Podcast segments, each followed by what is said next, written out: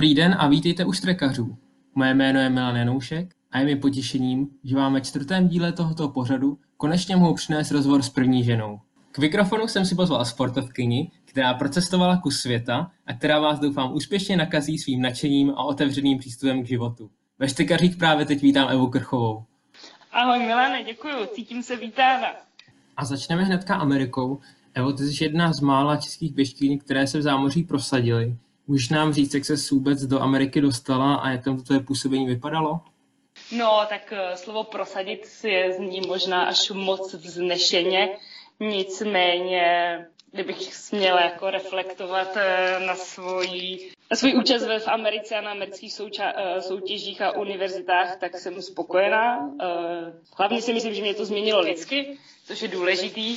A samozřejmě i po té sportovní a atletické stránce. Já jsem tam odjela právě hnedka po střední na to plný stipendium sportovní a a víceméně jsem tam odjela za tím dobrodružstvím, protože v té české komunitě atletické se nese takový stereotyp, že v Americe tě přetrénujou, zničí, nebudeš pak vůbec použitelný, použitelná pro český soutěže, potažmo pak pro českou reprezentaci, ale v té době já už jsem byla trošku atleticky vyhořela a chtěla jsem mi do státu Hmm. za tím dobrodružstvím a taky za studiem, naučit se jazyk, osamostatnit se a poznat nový lidi. A vlastně mě bylo celkem jedno, jestli by mi tam náhodou zranili či přetrénovali. Já jsem tam prostě jela jako za zážitkem. No a pak si myslím zpětně, že když člověk jede za tím zážitkem bez nějakých ambicí, tak to pak najednou funguje a, a vlastně pak člověk performuje mm, líp. No a tak to se mi stalo. A tak jsem tam odjela právě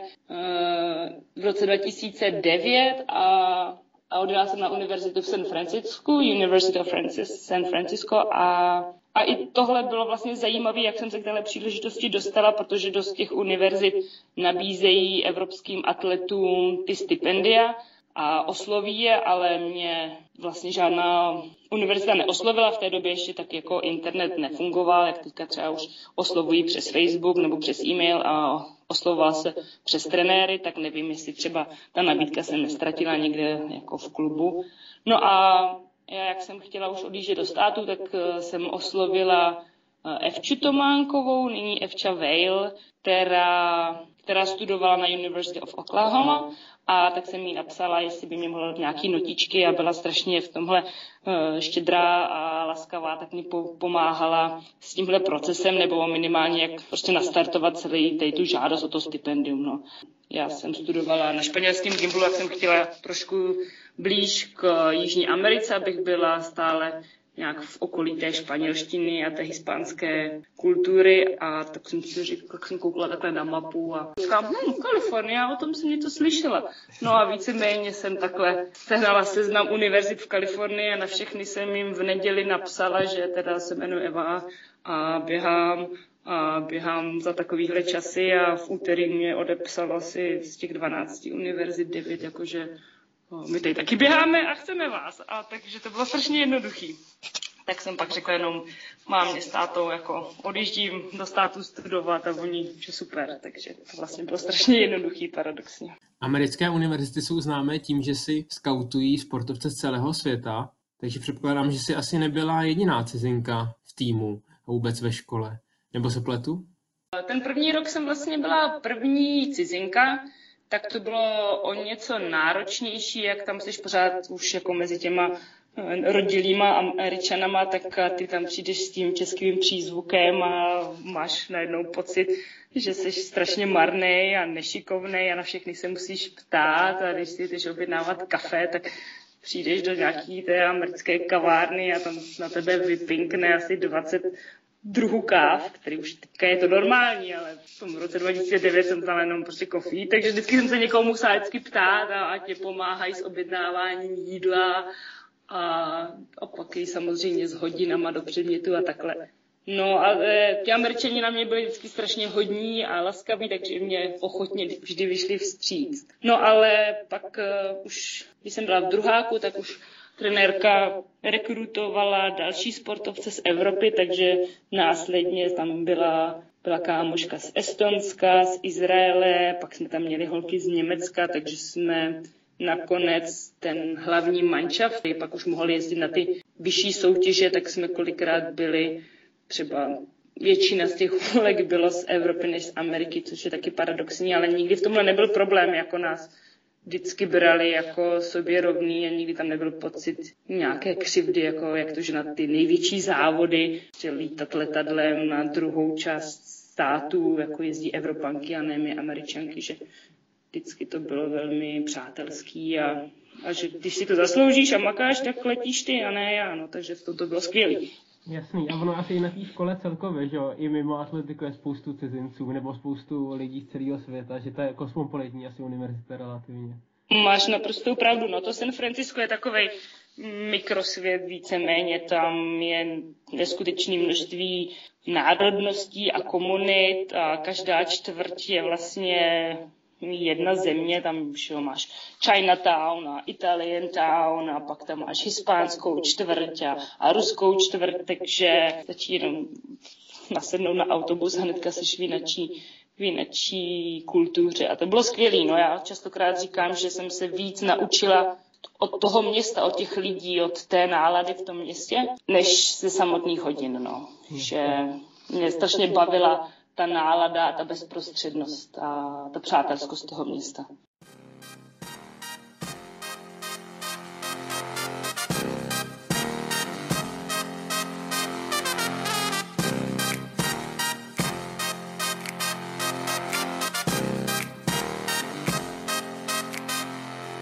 V Americe mají sportovci možnost trénovat velmi dobře i při škole. Jak jste měli uspůsobenou výuku tréninkům vy? Jak často jste trénovali? No, trénovali jsme dvakrát denně a tohle je hodně specifický a je to ten rozdíl mezi například státama a Evropou, že tam funguje v Americe takový systém, že můžeš jak sportovat, tak studovat na té univerzitě. Každá univerzita má svůj sportovní tým a těm sportovcům vycházejí vstříc ty sportovci mají takový titul student athlete, což znamená student sportovec a je to taková uh, VIP karta víceméně, protože máš uh, tu prefer, nebo prioritu třeba k, k hlášení se do hodin, takže se hlásíš dřív než ostatní studenti tak, abys mohl si nakombinovat hodiny se svým tréninkem. No a my jsme měli hodit, uh, trénink vždycky ráno, buď od sedmi do nějakých devíti, do desíti, anebo pak od desíti do dvanácti, tak to byla ta ranní fáze a pak vždycky ta nejtěžší, ta běžecká. No a pak byly odpolední fáze, což bylo buď druhý běh, nebo posilovna, nebo nějaký ten cross-training, což zahrnovalo všechno, ale ne běhání, takže buď kolo, plavání, nebo nějaký elliptical, nebo běhání na, na tom vzdušném páse, no, jak tě to vyzvedne.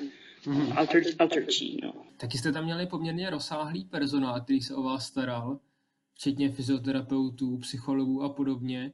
Tak jaký, jaký to bylo zažívat takovouhle péči?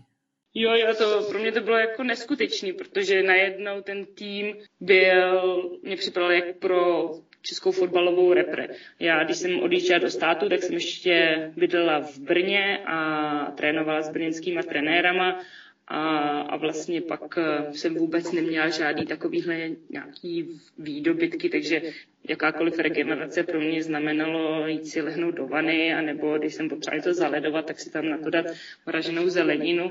Takže když jsem přijela do San Francisca, tak najednou my tam měli tu, tu training room, kde teda je ta rehabilitace a hnedka prostě před tréninkem tam máš kádě s teplou vodou a po tréninku kádě s, s ledovou vodou a, a maséry a, a jako psychologický, sportovní psychologii a k hloubkový masáže a lasery a a ultrasoundy a prostě válce a, a, a cokoliv. No. Takže v tomhle to bylo pro mě neskutečný. A nebylo to jako tady tahle podpora nešla jenom jako k té sportovní složce, ale měl jsi tam i podporu tu akademickou, takže pak, když jsi měl jakýkoliv problém, jako potřeboval jsi něco najednou doučit, tak eh, ti tam mohli sehnat nějaký doučování, Měli jsme tam i zvlášť eh, studovny jenom pro ty sportovce, tak jsme tam mohli tisknout jakýkoliv materiály, takže v tomhle vůbec nebyl problém. No. Mm. Jako bylo to naprosto skvělý. Ty jsi v Americe běhala hlavně přes polní běhy a samozřejmě dráhu.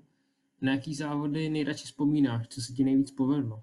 Vzpomínám samozřejmě na, na ty naše sezóny v USF, tak se nám to povedlo celému tomu ženskému týmu. Jako poprvé v historii té univerzity jsme vyhráli v crossu tu West Coast Conference, takže ve státech máš vždycky různé konference a zrovna ta naše, ta západní, to západní pobřeží, tak vždycky ten tým byl nějaký, teďka to asi dám bajovoko, ale tak kolem pátého místa, no ale jsme tam přijeli, tak ten ta, náš ročník to vyhrál i hned v roce 2009 a pak následně čtyřikrát v řadě po sobě a třeba v té konferenci to se mě podařilo vyhrát, ale, ale pak na, ten, na, na tom národním měřítku, tak to jsem hrála absolutně druhý housle. No. To si myslím, že, že ta dráha mě sedí více. Jak jsem velká, tak jsem těžší, takže pak, když ty krosy jsou najednou zaprší, tak já se tam v tom trápím. Ale vždycky to byl strašný zážitek, jako jak jsi v Čechách zvyklý, že se podíváš doleva, doprava, máš kolem sebe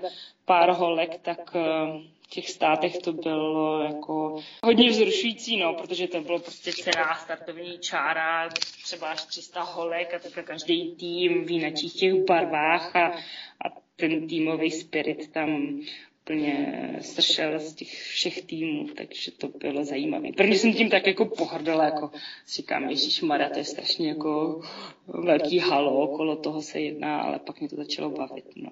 Ty jsi mluvila o tom týmovém spiritu a je jasný, že v Americe je na závodech ohromná konkurence a často se bojuje nejenom o to pořadí a o osobáky, ale taky o to, jestli si člověk udrží to sportovní stipendium.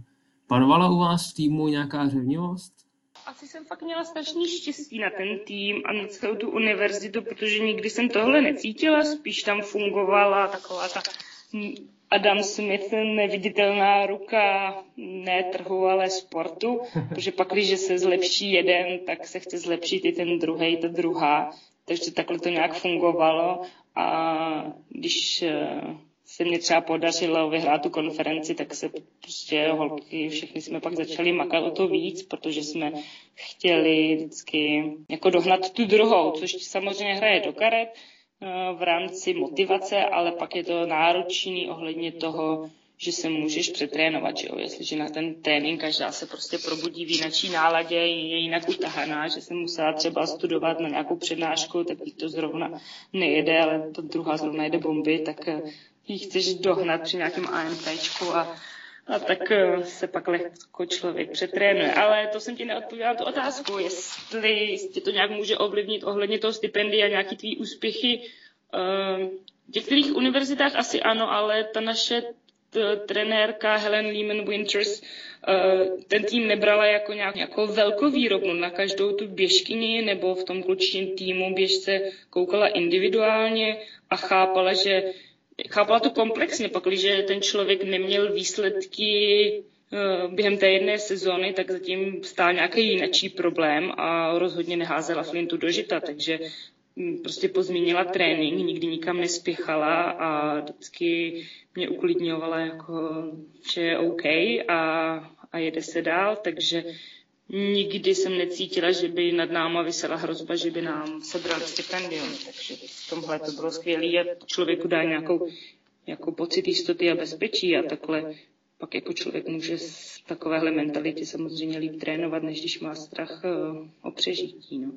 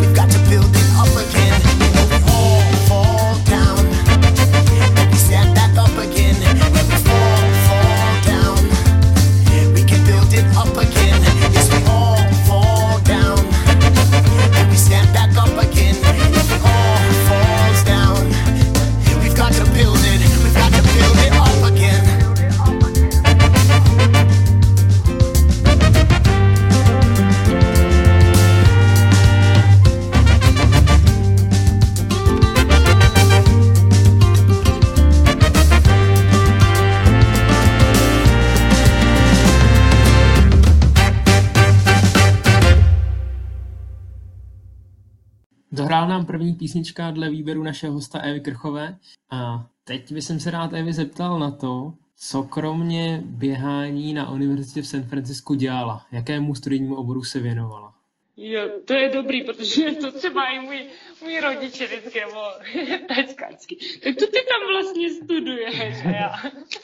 Jo, tam, hlavně to je tím, protože Amerika má úplně jiný systém. Přesně tak, přesně tak. Uh, čo, na toho bakaláře se dostaneš s tím, že vlastně si ani nemusíš o, vybrat svůj obor a ten obor je tedy, jak jsi zmínil, to je ten major, což je ten hlavní obor a k tomu pak máš core classes, tak to je jako jakoby všeobecný, všeobecný základ. A takže každý ten, č- a, a pak ještě tak k tomu máš ten minor, no, to je jako ten, podobor, který si můžeš či nemusíš vybírat, no. A takže já, když jsem tam přišla, tak uh, můj major, můj obor byl uh, International Studies, mezinárodní vztahy, a k tomu jsem teda dělala ty core classes, což je fakt jako člověk musí si vzít matiku, angličtinu, nějakou literaturu, filozofii, uh, nějakou předmět, vědecký předmět, pak my jsme byli jezuitská univerzita, tak jsme museli vzít i nějaký náboženství, teologii, takže já jsem si vzala buddhismus, pak i filozofii jsme si museli vzít, jak jsem si vzala existencionalismus. Takže právě to zapříčinilo, že třeba táta mým kamarádům Čechám, nebo našim společným kamarádům říká jako, jo, ona tam asi studuje buddhismus, no já nevím. no a tak já vždycky tati, buddhismus nestuduje, studuje mezinárodní vztahy, no. Ale pak jsem teda mezinárodní vztahy změnila na mediální studia a, a pak jsem se k tomu ještě přidala design, takže jsem měla dva, dva obory, což byly ty media studies a design a pak jsem měla dva podobory, ty minors, a to jsem měla španělštinu a evropská studia, protože jak už jsem začínala ty mezinárodní vztahy, tak jsem měla pár těch předmětů, které se pak daly použít tady k těm, těm podoborům té španělštině a mezinárodním vztahům, jako ty evropská studia, takže, takže jsem toho měla docela dost na talíři, což mě možná pak mě chyběl energie a spánek k tréninkům, ale já jsem toho chtěla využít hmm, právě té, té možnosti získat vzdělání ve státech, tak jsem si to takhle naložila. No. No a s tou zkušeností, co máš, řekla by si, že ten americký systém, kdy si můžeš teda vybrat několik oborů, ať už třeba z toho důvodu, že člověk není tak vyhraněný nebo chce mít větší rozlet, řekla by si, že ten systém je lepší než ten, co máme v Česku? Já tomu věřím, jako mě ten systém hodně bavil. Já když jsem tam přijela ten první rok, tak jsem to samozřejmě vůbec nechápala, jako z jakého důvodu, teďka stej mám brát hodiny matematiky, když jsem byla tak ráda, že to mám konečně po Gimplu z krku, nebo proč si mám teda brát teologii nebo filozofii. Ale pak vlastně ti to otevře ten, ty obzory, no. Že když pak jdeš na ty core klasy, na ty všeobecný, tak jsi vlastně v těch hodinách s těma lidma, pro který je to ten hlavní obor, že tak jako různě prolíná rodina. A takže když jsou tam ty diskuze v těch třídách, tak posloucháš ty spolužáky a jako padá ti brada, jak jsou moudří. Hmm. A samozřejmě to jsou jako nějaký pak disciplíny nebo obory, které nejsou součástí tvýho spektra, takže vlastně se máš od nich co naučit a tak ty to nějak asi jako si adaptuješ nějaký, nějakou schopnost, vlastnost poslouchat a akceptovat jinečích názory. Takže mě to strašně pak jako bavilo, když jsem třeba měla si vzít nějaký ten vědecký předmět, tak jsem si vzala evoluce a že darwinismus a, a tak najednou se dostaneš do, do takových diskuzí, kam by sám ne, vůbec jako nedostal. Takže si myslím, že v tomhle to je velmi inspirativní. No a, a pak samozřejmě, pak studuješ si ten svůj obor. Takže je to takový velmi pestrý, pestrý vzdělání. No a samozřejmě pak, když už teda děláš, to je jako, co se týče toho bakaláře, ale pak, když, když už se specializuješ a jdeš na masters, na magisterský, tak už jedeš jenom tu svoji linku. No. Jasný, mně přijde na tom americkém systému sympatický hlavně to, že vlastně během toho bakaláře můžeš zkoušet různé obory, hledat se, co by ti nejvíc vyhovovalo, eh, co ti nejvíc půjde, co ti bude nejvíc zajímat Zatímco v Česku jsi odsouzený už od prváku jet jeden obor a nejbože, když zjistíš po dvou nebo třech letech, že třeba to nebylo to, co jsi představoval a vlastně už nemáš jinou možnost, než to dostudovat nebo zhlásit někam do prváku. Jasný, no, máš, máš naprosto pravdu. Já jsem to víceméně udělala s tím International Studies a když jsem pozměnila na, na, na ty mediální studia a pak na ten podobor té španělštiny, no. Že jsem mohla si využít některé ty předměty z, toho, eh, z těch mezinárodních vztahů. No a jak moc si uvažovala během studia ve Spojených státech, že byste mu zůstala na dobro? No, tak to uvažuji asi tak každý den, že hledám nějaký cestičky, jak se tam vrátit. Je to vtipný, no. Um, když samozřejmě jsem tam přijela, tak, eh, tak se mi tam strašně bavilo, ale říkala jsem právě, jo, jako v prváku, jako je to tady skvělý, ale jako tím lidem nějak lidským tolik nerozumím, dodělám školu a, a vrátím se zpátky a, a táta mě říkal, který se bavil s nějakýma svýma kamarádama, imigrantama, říkal, jen počkej, až tam bude dva roky, ta už se ti nevrátí. A je pravda, že po těch dvou letech jsem říkala, jako, no tak eh, dokáz, jako dostuduju školu, tak rok bych tady zůstala, ale, ale chci jet domů, mě to prostě táhne domů. No ale pak jsem navštívila během Vánoc Colorado, a Boulder, kam jsem se teda pak posléze přestěhovala, když jsem dělala školu a, a tam jsem našla svý lidi a říkám, OK, už jako nemusím vůbec jezdit domů, mě se tady líbí, tady bych dokázala zůstat. No. Takže, takže mě to samozřejmě pořád tam táhne, hlavně tím, že jsem měla strašně štěstí na lidi, je třeba dost, je dost lidí, co odjejí do státu a třeba se mi tam vůbec nelíbilo a chtěli jet zpátky domů, ale já jsem pak tam poznala skvělý lidské osobnosti, kteří mě inspirovali a stále, eh, stále jsem s nimi v kontaktu, takže bych se tam chtěla vrátit, nebo minimálně jsem se tam každý rok vždycky vrátila a když jsem se vlastně vrátila z toho Boulderu, kam jsem odjela po univerzitě, tak, eh, tak mě už eh, vypršelo výzum. Já si pamatuju, jak jsem prostě tady přijela do Prahy a šla jsem si sednout tady na střechu a, jsem, a koupila jsem si Magnum. Seděla jsem prostě na té, zmr, na té, na té střeše a jedla jsem to Magnum a koukala jsem na tu Prahu a říkala, ty vole, co já tady budu dělat? Teďka právě jsem poslala nějaký ten cukr do hlavy, aby abych aspoň byla trošku šťastná. A jak jsem v tom bouldru byla zvyklá jako hnedka z okna vidět hory a teďka jsem si dělala té střeše tady toho baráku a říkám si, ježišmarja, co já tady budu dělat? No tak jsem si říkala, no tak jediná věc, jak se můžu vrátit zpátky do státu, je jako stále sportovat a vrátit se na sportovní výzum a nebo jít zpátky do školy a, a vrátit se tam na doktorantský studium. Takže jsem pak šla v Čechách zpátky do školy, abych měla to magisterský, který potřebuješ pak na PhD. No a ještě stále vlastně běhám, takže jsem i chtěla si zažádat o to sportovní výzum, ale, ale nem, nemohla jsem, protože tady pak byla nějaká velká maškaráda s, na studijním oddělení v Praze na FSV, kdy mě neuznali nějaký předměty z mého Erasmu ve Španělsku, tak jsem to musela skrečnout. Ale, ale vlastně teďka mě to v Čechách dost baví a dokážu si představit, že bych zůstala i v Čechách. Je to vždycky o těch lidech, takže je krásný mít dvě rodiny a dvě komunity na dvou kontinentech, takže vždycky se máš kam schovat, uchýlit a, a vždycky být součástí nějaké rodiny, takže je to fajn.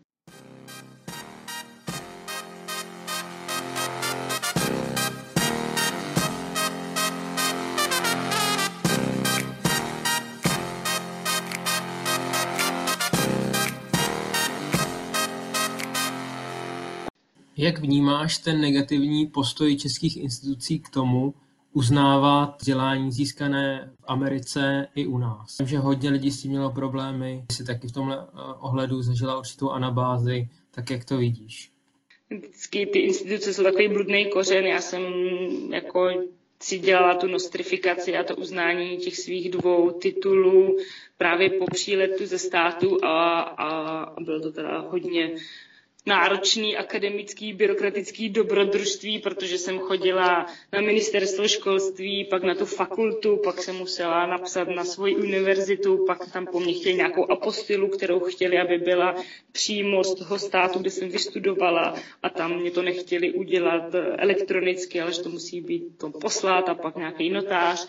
No, takže mi to trvalo asi já fakt nevím, třeba čtyři, pět měsíců. Naštěstí jsem měla to štěstí, že jsem ten rok jela do státu, takže jsem něco tam mohla oběhat po těch úřadech tam. A vlastně mě pak skontaktovali z Bacala Foundation, kde jsem se hlásila o nějaký pak akademický stipendium a, a právě se ptali, jako jak, jaká byla ta nostrifikace, že si jsou si toho vědomí, že, že Český ministerstvo školství to nedává zadarmo, tak jsem vlastně jednou někdy dělala nějaký rozhovor snad i do zpráv, tak jsem si říkala, wow, já jsem vždycky chtěla být součástí branek body, branky body vteřiny a najednou jsem byla v hlavní redakci zprávy.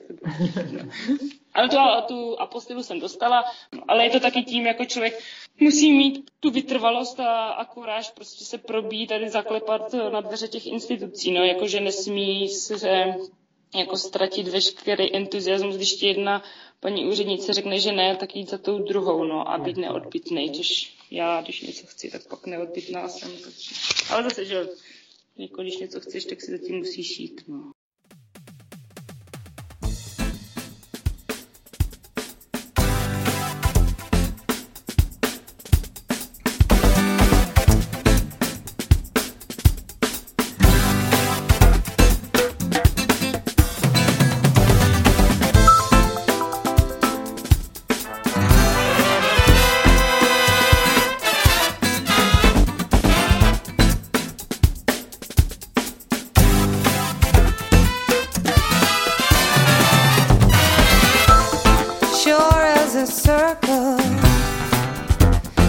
keeps coming round.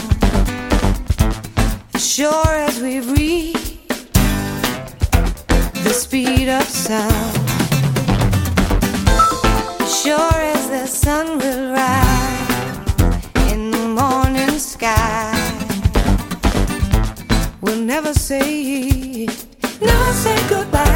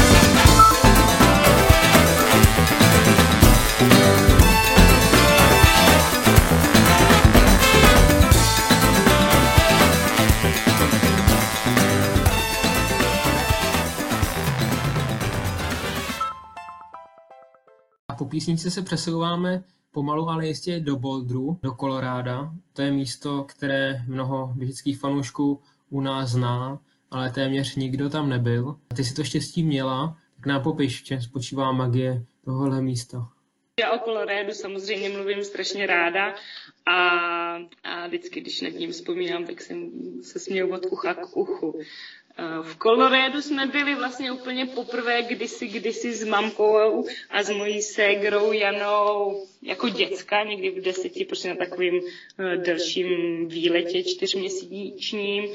A ale to nakonec, jako to byl velký zážitek, ale nějak to ve mně jako tolik nezůstalo. Ale pak, když jsem jednou vlastně byla zraněná v San Francisku, měla jsem eh, operaci kolene, to bylo eh, rok 2011, tak jsem měla dost náročnou uni- eh, sezónu, že to byla ta mistrovství Evropy a pak univerziáda, ještě ten americký šampionát, takže jsem měla strašně moc stíplů a měla jsem operaci kolene. A takže jsem celý podzim neběhala a pak jsem říkala, já se potřebuji jako dostat jako co nejrychleji do formy během zimy. A v San Francisku to tolik nenaběhám, nebo potřebuji někam do hor. A moje kamarádka Eliška Hájková, skvělá běžkyně a velký talent eh, běžického lyžování, tak byla na stejném programu, ale na University of Colorado a běhala tam za ten univerzitní tým. A já, to jsme se ještě tolik neznali, ale já jsem mi eh, na punk napsala, čau Eliško, já studuju v San Francisku, ty v Kolorédu a nemám co dělat o Vánocích, přijdu za tebou. A Eliška se svým štědrým velkým srdcem říkala, jo, jasně přijeď, já sice doma nebudu, ale klíče nejdeš pod rohoškou a lyže jsou v, v garáži a na stole budeš mít eh, seznam všech mých kamarádů, tak tě s nima na běžky, jdi s nima běhat a užij si to. A to bylo fakt jako velký punk, protože my jsme se znali s Eliškou trošičku kdysi z běžeckého lyžování, když Eliška vyhrávala a já jsem hm, hrála ty druhý housle.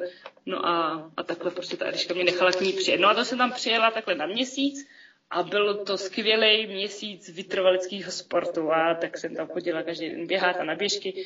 No a když jsem pak se, jsem se vrátila zpátky do San Franciska a když se nachýlil čas eh, graduace a promoce a teda konec stipendia, tak jsem si říkala, jako co dál s načatým dobrodružstvím ve státech. A vlastně jsem říkala, teď v tom Boulderu si mě tolik líbilo, tak jako proč bych to neskusila, neodstěhovala se do Boulderu po dokončení školy. No a tak jsem tak udělala, když dokončíš školu jako zahraniční student ve státech, tak si ještě můžeš zažádat o OPT, což znamená Optional Practical Training, kdy studenti zahraniční můžou rok, rok zůstat ve státech a pracovat legálně, protože do té doby nemůžeš pracovat, hmm.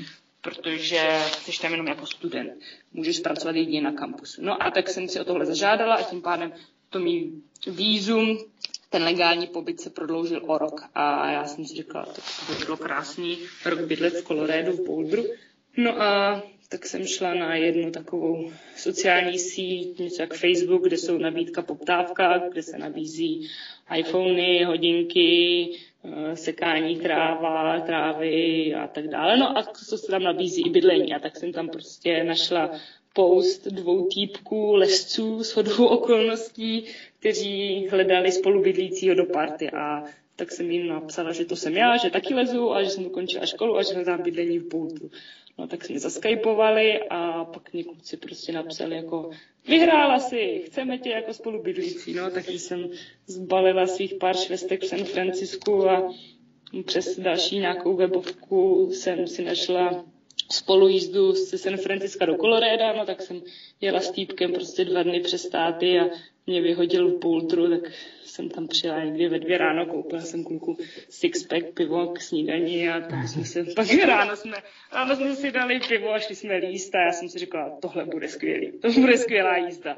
A, byla to skvělá jízda, protože jsem tam vlastně odjela úplně odproštěná od veškerých ambit, už jsem moc ani třeba nechtěla běhat, chtěla jsem spíš líst a mě to strašně bavilo tam, protože ten poudr je hnedka na úpatí skalistých hor, je ve výšce 16 metrů nad mořem, takže jako kdyby každý den snídal a spal na sněžce a, a hlavně je to strašně sportovní město, tam jako potkáš víc lidí, dojíždí do práce na kole a běhat a líst a tak tě to velmi motivuje. No. Jako, tam v Boulderu prostě nikdy nebudeš nejlepší, jestli jako máš nějaké ambice, tak bych se bych nedoporučila přestěhovat se do Boulderu, protože tam vždycky byl někdo lepší. Tam vždycky byl nějaký olympionik nebo profesionální sportovec. A tam jsem právě potkala Breda a, a vlastně jsem začala znovu běhat, no, že jsem jako k tomu lezenicky chodila klusat a nějaký výběhy, ale netrénovala jsem. A pak jsem potkala Breda a Brad Hudson, skvělý, skvělý coach pro hm, dlouhý tratě nebo i ty střední. A tak ním a s jeho skupinou jsem do toho zase začala šlapat. No. Jestli se nepletu, tak to bylo to období, kdy si pak ve Stanfordu zaběhla svůj osobák ve Steeplu. Jo, přesně tak, no. Jenom připomenu 9.48, čtvrtý nejrychlejší steeple české historie.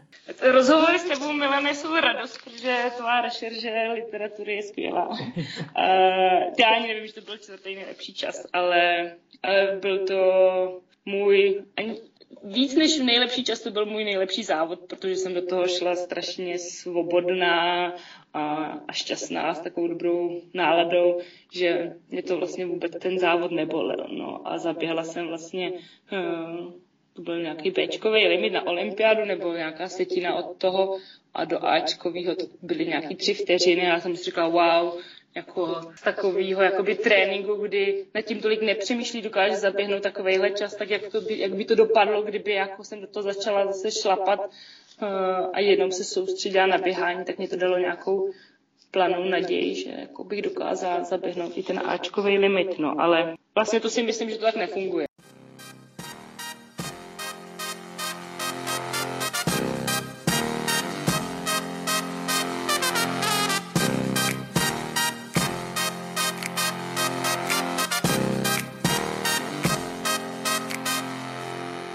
Položím otázku chytré horákyně. Ty jsi ten osobák ve Steeplu zaběhla v roce 2015. Proč se ti nepodařilo od té doby zlepšit? No, to jsou to je velmi dobrá otázka. Kdyby jsme viděli odpověď, tak bychom to hnedka aplikovali tady do toho dalšího roku. A myslím si, že to bylo tou životní, tak životní nějakou rovnováhou nebo osobní rovnováhou. A, že jsem právě v tom bouldru měla jak tu komunitu těch běžců, tak i tu komunitu těch, komunitu těch lesců. A já v tom vždycky vidím takový dva světy že, že v tom běhání máš ty ambice a tu píli a tu pracovitost a houževnatost a že chceš prostě zabejčit na tom tréninku, ale jako ta hlava ani ty svaly nemůžou být pořád v nějaké tenzi, že takhle vlastně funguje i celý trénink, že máš nějakou fázi, kdy máš těžkou tréninkovou fázi a pak je to klusání, že jo, nebo pak jdeš prostě plavat a je to ta regenerace, takže pro mě vlastně to lezení je regenerace a ty lidi a ta nálada v těch skalách je pro moji hlavu regenerace, že vlastně tam najednou vypnu, nechám prostě tu Evu běžkyni doma, ale tam jsem najednou odpočatá. A tak samozřejmě máš nějaký cíle lezecký, ale a vždycky, vždycky, když jedu někam líst, tak tam jdu běhat, vždycky se najdu ten čas, abych si to odběhala. Je to jako hodně náročný, když buď musíš jít běhat ráno, tak si přivstát, a nebo když kámoši jdou pak po lezení na pivo a já řeknu, já musím jít běhat, tak to je jaký protivný, ale ale vlastně vždycky nejtěžší si dát jenom ty boty a, a říct kámošům čau, ale pak když vyběhneš, tak uh, už si zase v tom floučku a vyplavuješ endorfiny. Ty jsi teďka naznačila, že lezení je pro tebe hlavně svoboda a bych spíš ta disciplína. Eh, je v něčem jiná běžecká a lezecká komunita? Taková ta ta hlavní určitě, ale ono já si myslím, že jak se pak už dostaneš do, do té komunity toho vrcholového sportu, tak ty komunity asi budou podobný. Že? Když máš všechno jakoby výkonnostní, tak uh, ty lidi jsou víc uh, sebe, sebe, sebe zahledění, ale to jako nechci, jako, že to neříkám s nějakým cejchem, ale to by tak bylo asi úplně ve všem, že taky, když prostě potkáš nějaký lidi ve startupu, tak budu mít jináčí mentalitu než nějaké velké korporaci, že vždycky, když jde prostě o hodně, tak, tak prostě musíš být trošku uh, jako sobecký nebo arrogantní nebo jako musíš si hledět svýho samozřejmě. No. A takže to, to jako hle, to ten střed té atletické komunity, samozřejmě jejich svět je atletika, protože jsou v tom dobří a chtějí být ještě lepší, takže, takže si hledí toho, aby prostě regenerovali, aby po tréninku co nejvíc odpočívali, aby měli sílu na ten další trénink a že třeba ani že třeba proleží celý den v posteli, aby mohli zase šlapat na ten další trénink, což je, což je obdivující, jako já prostě před tou českou špičkou a elitou smekám, že do toho jdou, až dokážou odřít si ty další radosti toho života a, a já se právě do takovýchhle jako fází taky dostávám, ale pak se úplně jako nesnáším za to, že vlastně uh, musím říct ne pln, plno akcím a plno zážitkům a plno dobrodružstvím a pak vlastně jako, pak spochybnuju to svý běhání, tak se to ve mně prostě tak kluče, no. Ale minimálně jsem si to teďka vědoma, tak to nějak dokážu si opod, jako ospravedlnit. No, takže pro mě ti lesci samozřejmě jsou taková jako bohemská partička, který, který ten život baví a dokáže se s nima bavit o strašně zajímavých věcích a kontemplovat nad životem a sedět prostě v poušti a rozjímat nad tím nesmírným prostorem nebo, nebo v Čechách na písku. Prostě lezeš nahoru na věž a, a teďka máš pod sebou to pískovcový království a tak je to nádherný. No. Takže je to prostě pro mě takový yin ale se to vzájemně doplňuje a, a, a funguje to. No.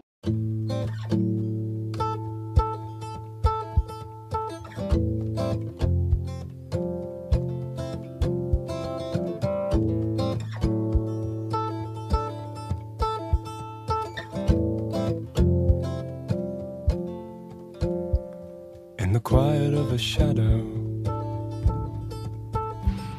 in the corner of a room.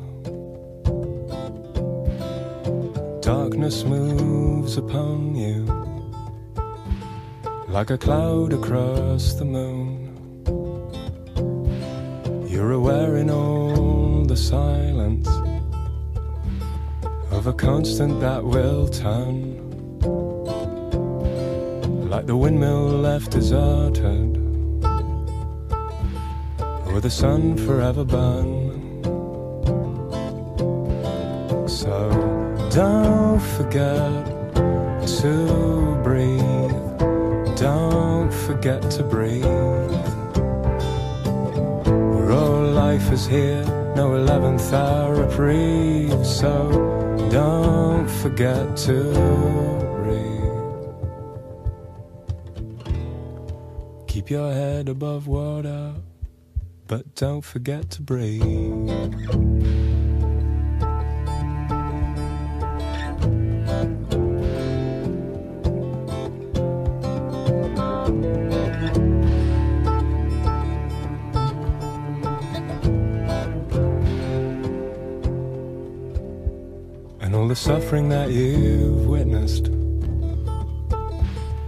And the handprints on the wall. They remind you how it's endless, how endlessly you fall. Then the answer that you're seeking for the question that you found drives you further to confusion as you lose your sense of ground. So don't forget to breathe, don't forget to breathe. Where all life is here, no 11th hour reprieve, so don't forget to breathe. Keep your head above water, but don't forget to breathe.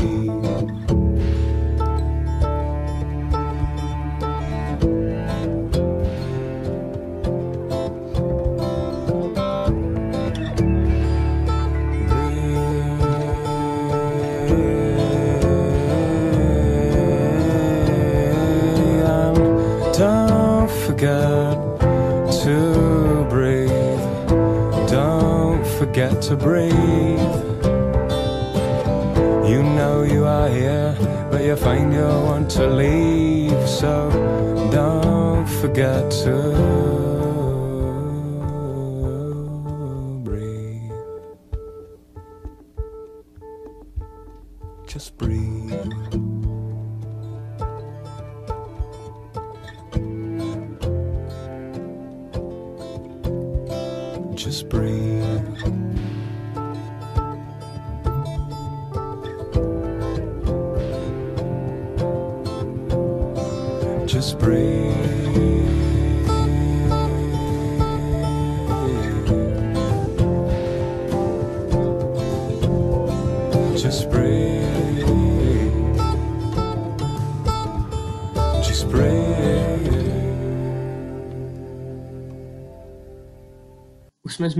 Že tvojí hlavní disciplínou je steeple, tedy běh na 3000 metrů překážek. Já jsem steeple nikdy neběžel a předpokládám, že ani většina našich posluchačů s tím nemá zkušenosti.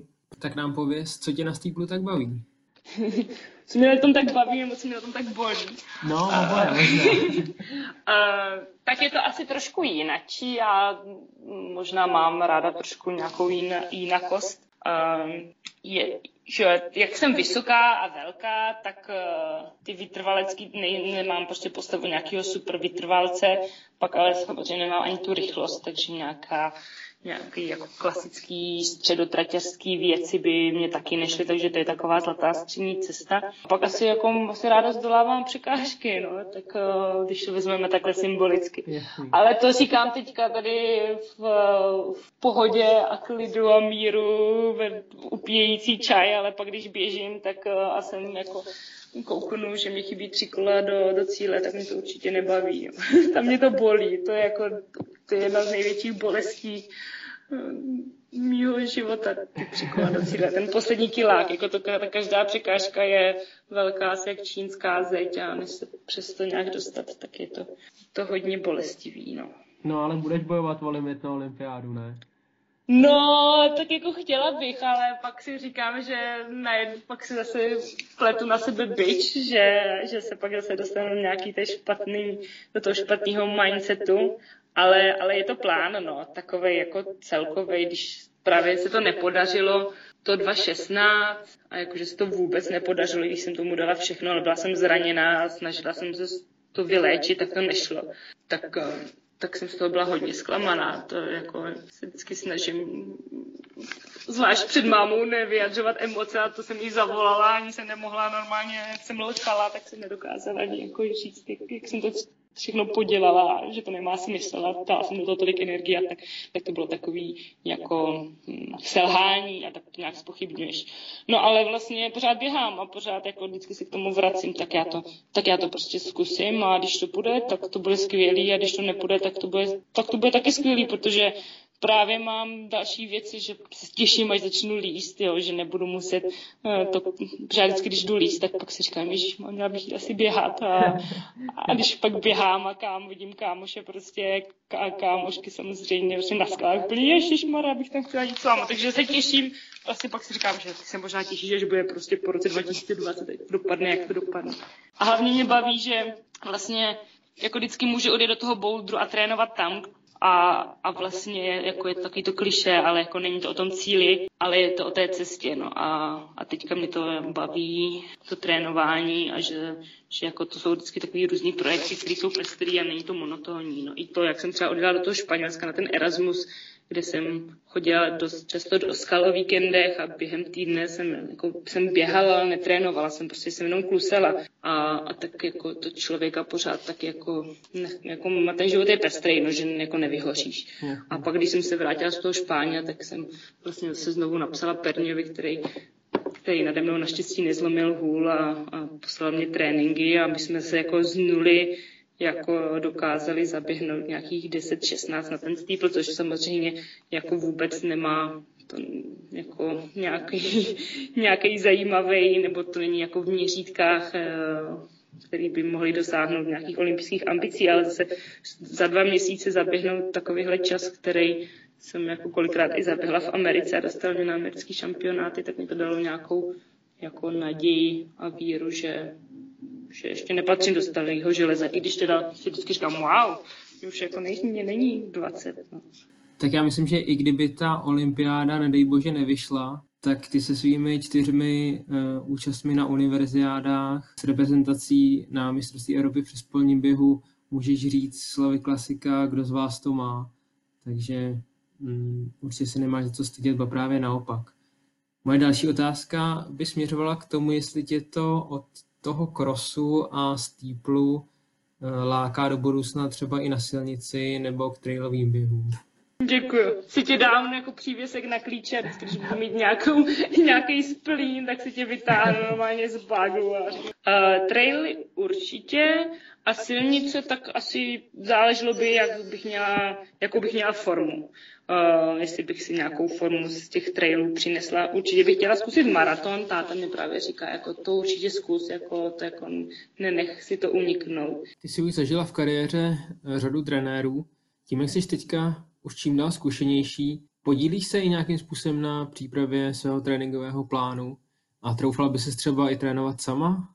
Jo, no, tak eh, to se ne, nedej bože, abych se na tom podílela, protože to by dopadlo hodně špatně. A já tomu vlastně vůbec nerozumím, jo? Jako, tak jako nějak laicky ano. A jako dokázala bych, jako kdybych třeba běhala sama, tak, eh, nebo pro radost, tak bych si dokázala nějak upravit trénink, ale na téhle úrovni určitě ne a jsem za to strašně vděčná, že Honza Pernica eh, je v tom fakt skvělý, že ti dokáže napsat trénink a pak, když mu zavoláš, ti to dokáže nějak skorigovat, takže to je, to je určitě skvělý a bez, bez toho bych to nezvládla. Jako, a tak nějak jako takový ten roční cyklus, že musíš jako během zimy naběhat objem a pak nějaký tempa, práh, ANPčka a pak jít do rychlosti, tak to takhle řeknu, ale že bych tomu jako super rozuměla, ale protože jako já jsem v tomhle taková dost hmm, jako líná, že prostě to beru jako samozřejmost a že to dostanu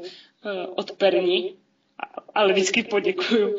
A, a, a použiju to, no, že, že abych nad tím jako ještě jako přemýšlela nad tím běháním, že jako já jsem třeba někdy nad tím běháním přemýšlíš tolik, že ještě abych nad tím jako si vymýšlela nějaký tréninky, takže jsem ráda, že prostě mám na papíru, jdu běhat a pak tím nemusím přemýšlet.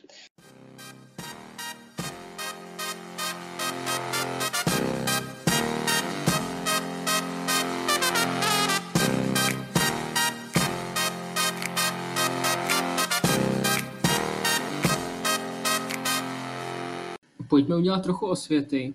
Je veřejným tajemstvím, že eh, v atletice, hlavně mezi běžkyněmi, ale týká se to samozřejmě i běžců, jsou časté poruchy příjmu potravy. Ty jsi důkazem toho, že i větší běžkyně můžou dosáhnout velkých úspěchů. Eh, tak co si o téhle problematice myslíš? No já jsem právě vždycky to, o tom jenom slyšela a připadlo mě to úplně uh, jako absurdní, proč by někdo nejedl, když to jídlo je tak dobrý, ale možná je to jenom tím, že já prostě nemám silnou vůli, já si vždycky jako něco dobrýho ráda dám. No a jako na té univerzitě tam jsme měli pár holek, který tím hodně trpěli a že tomu se muselo prostě řešit i, i, i s doktorama a s psychologama a s psychiatrama. Ty děvčata byly hodně hubený a samozřejmě ty běžky prostě trénují a ještě málo jí, tak samozřejmě nemenstruují, takže pak eh, ještě věří do tí kostí a netka se k tomu váže samozřejmě unavový zlomeniny, tak je to cesta do pekel. Jako na určitý moment je to nějak udržitelný, ale jenom právě na ten určitý moment. No pak bohužel to tělo tělo to jako nezvládne tu zátěž, no, ale jako, abych já někomu dala, dávala rady, tak to určitě od toho nejsem, jako všeho s mírou asi a, a po tréninku se najste. to zní dobře. No, Přesně, ona, jako já kvůli tomu běhám vždycky po těch dlouzích bězích, když si můžeš dát nějaký jako super oběd, tak to je skvělý. No, a nebo teda polezení jako pivo, tak to je úplně nejlepší. Další věc, která dokáže teda pořádně potrápit u sportovců, znamená nemožnost kvalitně regenerovat, ale obecně u lidí může způsobovat další do závažné zdravotní problémy, je nespavost. Ty jsi s tím měla v Americe problémy, podařilo se ti to nějak vyřešit? Od, jako já jsem nikdy se s paní problémy neměla, ale pak jsem mi začala mít právě od studia v Americe, od toho nějakého druháku, když jsem vlastně si to přidala toho trošku víc, jak jsem začala dělat ty dva obory a, a do toho ten trénink, tak jako najednou to, v té hlavě jsem začala všechno řešit a nějak jsem to nedokázala jako filtrovat ty důležité věci a udělat si nějaké jako priority. A, a tak samozřejmě, když pak si lehneš do té postele, tak to začne jako všechno tam zase jako cinkat a pípat a připomínat. Já tomu říkám vřískající opice, no a takže jako jak je utišit. No a tak v Americe jako jsem jela na melatoninu. V Americe to je skvělé, že můžeš jako zajít do drogerky nějakého prostě tady amerického DMK a tam prostě máš melatonin v, v tubě nebo v krabici, že jo, tak to je, to je hormon, který se ti uvolňuje, než jdeš spát, tak je to tady nějak to jako skompilovali prostě do tabletek. Což samozřejmě není řešení, že jo, jako řešení, jako zdroj toho problému je samozřejmě ve mně, v té v mé hlavě a tak si nějak jako vyčistit svůj duševní bordílek a tak samozřejmě se nějak nepřepínat, nepřehlcovat, což je jako často můj problém. A teďka jsem začala od, od léta meditovat, neříkám, že umím meditovat, to v žádném případě, nebo se snažím. A, a je na to skvělá aplikace, já nevím, jestli povoluješ eh, reklamní okýnka, reklamní op, okýnka ve svém, svém podcastu. Jmenuje se to Headspace, všem to doporučuju. Je to aplikace uh, Guided Meditation, že máš tam tady toho mentora, který tě provází tou meditací, protože všichni, jako to je o čem ta meditace je, že, že prostě vždycky, když se ta hlava rozptýlí, jak se se znovu vrátit k tomu dechu. A to vlastně asi jako ani nebo to umí jenom těch pár vyvolených, jo, jenom prostě se soustředit na ten dech a vyčistit tu hlavu, takže takže tahle aplikace je skvělá, jak já, jako měla by se používat ráno, aby ten člověk, který s tím mindsetem se vrátil, nebo ho mohl použít a aplikovat během celého toho dne. Já to radši dělám právě, než jdu spát, tak se tak nějak uklidním. Tak, a pak to vlastně používám i při běhání nebo při dalších nějakým životním uh, úsilí, tak je to fajn. Ale hmm. samozřejmě to proces, uh, neříkám, že, že, že, že to mám jako pod kontrolou, že to je v cajku, ale je to fajn. Jako někdy usíná se mě asi líp, no.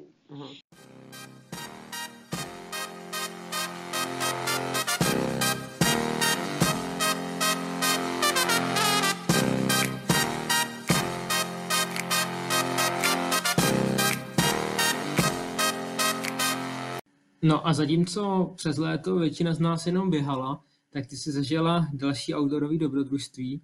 Byla si na Slacklineovém festivalu v Ostrově, tak jaký to tam bylo? Tady ta organizátorka v tom, od, eh, v tom ostrově, kde se to pořádá, už teďka to myslím byl šestý, um, osmý, devátý ročník. Faith Vicky, to je američanka, která má takový nomádský způsob života a pendluje taky mezi Amerikou a Evropou a navštívila Česko, kde je velmi kvalitní slacklineová komunita. Máme tady dokonce jako rekordmany Anička Kuchařová nebo Hanušová Kuchařová, Denny Menčík, tak jsou rekordmani a pak jsou tady další kluci, kteří fakt jako jedou trikový bomby, Luka. Plno festiáků, jeden tradiční byl i v Ádru. No a právě přes tyhle lidi jsem potkala Faith Dicky, kterou jsem pak potkala ještě na jednom outdoorovém veletrhu a říkala jsem jako já jako trošku dělám, jako že lezu, ale trošku dělám slackliny a že bych chtěla zkusit ty highliny, že je, ale že jako k tomu pořád jako jsem neměla tu správnou příležitost a ona, tak přijď do ostrova, no. A právě Faith si zamilovala Ostrov, což je malinká vesnice, kousek od Ústí nad Labem a, a tam pořádá vždycky v srpnu slacklineový uh, festiák. No a je, je to právě pro dě, jenom pro holky, poněvadž uh, jako si všimla nějakýho v té době trendu, kdy jako extrémní sporty byly hodně mm, vykonávány pouze jako tou mužskou částí populace a tak právě chtěla eh, dát šanci holkám, aby eh, neměli nějaký pocit eh, jako menšího sebevědomí, nebo hm, jako všichni to můžou zkusit, no ale ty holky prostě chodí velký bomby, to je neskutečný a hlavně je to úplně jiný zážitek. I, I pro mě to byl jiný zážitek, úplně já jsem si říkala, ty vole, jako jenom mezi holkama, teď to bude trapný a se všichni budou chichotat a prostě to vůbec nebude jako ostrý, protože takhle jsem nějak byla vychovávaná mámou, která vždycky říkala jako, nebav se s holkama, holky se jenom chichotají, nosí růžovou a chodí na záchod společně. Takže já jsem tak víceméně taky jako byla mm, ovlivněna tady tímhle stereotypem a ono jako feminismus jako, jako i v té, v té české komunitě takový jako skoro jako F-word, jako, že to je prostý slovo, to by se tady nemělo říkat, ale vlastně tady ten slacklineový hmm, festiák byl skvělý, já jako strašně to bavila, ta nálada byla parádní. No ale pak hnedka vedle to jsou slacklineový festiáky, prostě jak pro holky a pro kluky a jsou stejně dobrý jako ty, jenom ty, pro ty holky, takže to je spíš vždycky o těch lidech. A... Evo, budu mít jednu z posledních otázek. Je to otázka, která mě napadla hnedka ze začátku. No, tak to do U mě. tebe, vždycky, když po tobě přemýšlím, tak to tak vidím. Wow, Eh. tak to jsem, teďka jsem nervózní, na co se zeptáš. Evo, nepřipadá si, že jsi vlastně v dnešní společnosti takový dizident?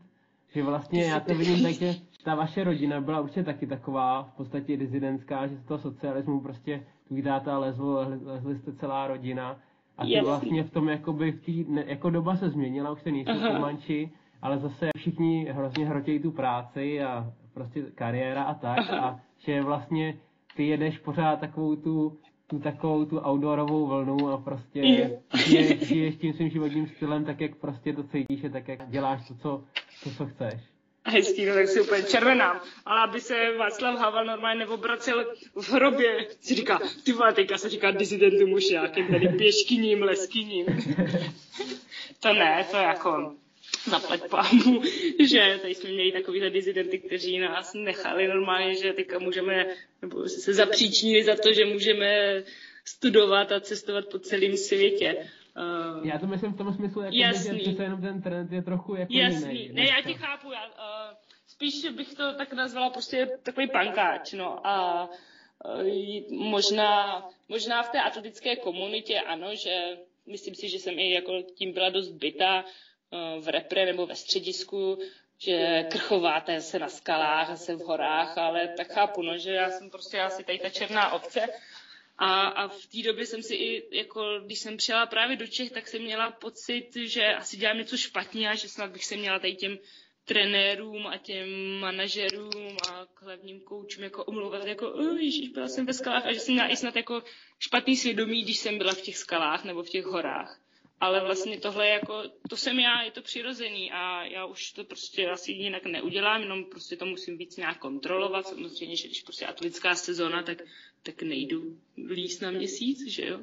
A, ale máš pravdu, no, jako je to strašně lehký tady naskočit tady na ten trend nějakého kariérního růstu a, a nebo dělat to, co dělá skupina nebo ta většina, ale právě proto já potřebuju v životě tady ty lesce a slacklinery a třeba i trailběžce a lidi, co to dělají nějak jinak, protože já vždycky, když jsem tady s těma lidma, tak mě utvrdí v tom, že to dělám správně a že vlastně není kam spěchat a že, že vlastně jsme tady byli narození, aby jsme se stále učili a byli nějak, měli nějaký dobrodružství. A, ale samozřejmě to teďka říkám prostě tady do nějakého podcastu, abych tady vypadala strašně erudovaně a že to má všechno na háku, ale taky si pak říkám, Ježíš měla bych co dělat se svým životem, že jenom pořád tady tak chodím běhat a líst a, a studuju a měla bych možná si najít nějakou dobrou práci a, a plodit a takové věci, ale pak si vlastně říkám, že to nechci, jo? že to pak si uvědomím, že to je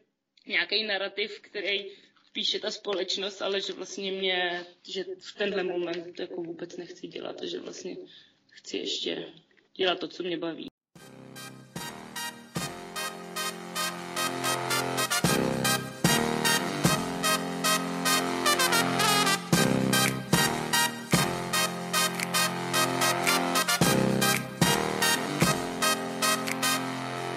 Poslední otázka, Evo. Kde tě v letošní sezóně potkáme? Teďka se musím hlavně trénovat, abych nikdy neudělala ostudu. Ale jedeme v, v únoru právě s Perňou a USK, takže tam jede právě Barča a Kristýna. Jedeme do Portugalska na Evropský pohár uh-huh. klubu. No a pak já bych to teda chtěla už zbalit kramle a odletět do Coloreda a tam si půjdu nějaký závody v Kalifornii. No a pak v létě, no, ale to bude asi nějaká dráha, eh, těžko říct. Ale jako těch závodů je čím dál tím víc v Čechách a všechny jsou strašně zajímavý a zábavný. Takže je třeba jako strašně bavily i ty babice. To je, jako, je součástí toho Bčka, že to bylo takový, jako, taková komunita, že, že tam se pak potkáš s těma lidma a pokecáš, tak to je fajn. Evo, moc díky za zcela nevšední povídání a přeji hodně úspěchů v roce 2019. Milane, já děkuji, bylo to skvělý odpolední povídání. Zdravím! Díky, ahoj. ahoj. Díky, ahoj.